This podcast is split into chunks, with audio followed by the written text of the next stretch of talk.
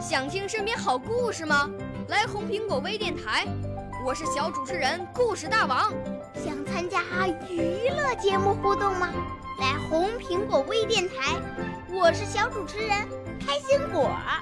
想来我们新闻现场吗？来红苹果微电台，我为你做直播报道。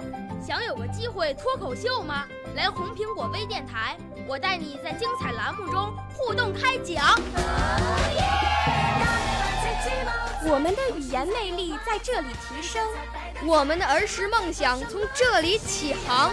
大家一起喜羊羊。少年儿童主持人，红苹果微电台。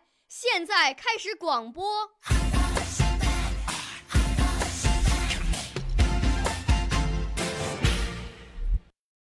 小朋友们、同学们，大家好，我是段诗涵，今年十一岁，来自太原市少年宫小军语言艺术班。我五岁啦，来自从前。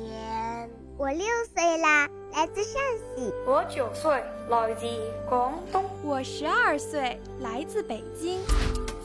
我们都是红苹果微电台小小主持人。在今天的古诗词赏析栏目中呀，我们来一起欣赏唐代张继的诗《枫桥夜泊》。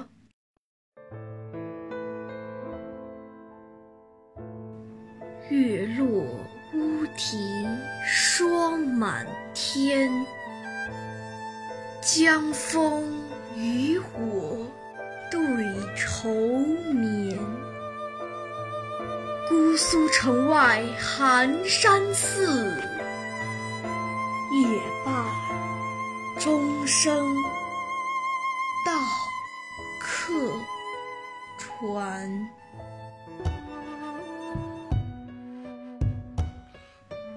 整首诗的意思是：满天寒霜，月亮在乌啼声中慢慢西沉，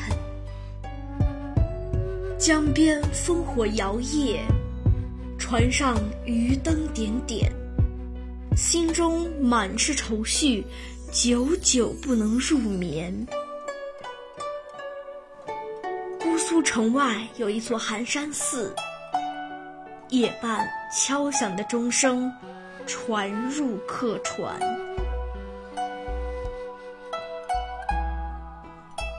《枫桥夜泊》的创作背景是：天宝十四年一月，爆发了安史之乱，不少文士纷纷逃到今天的江苏、浙江一带避乱，其中也包括张继。秋天的夜晚，诗人泊舟苏州城外的枫桥，江南水乡优美的景色，吸引着这位怀着旅愁的客子，写下了这首意境清远的小诗。张继，字义孙，汉族湖北襄州（今湖北襄阳）人。唐代诗人，生平事迹不详，约公元七五三年前后在世，与刘长卿为同时代人。据朱家记录，仅知他是约天宝十二年（约公元七五三年）的进士。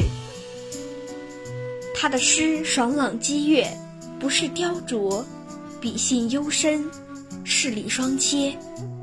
对后世颇有影响，但可惜，流传下来的不到五十首。他最著名的诗是《枫桥夜泊》。最后，我再朗诵一次《枫桥夜泊》，唐·张继。月落。乌啼霜满天，江枫渔火对愁眠。姑姑苏城外寒山寺，夜半钟声到客船。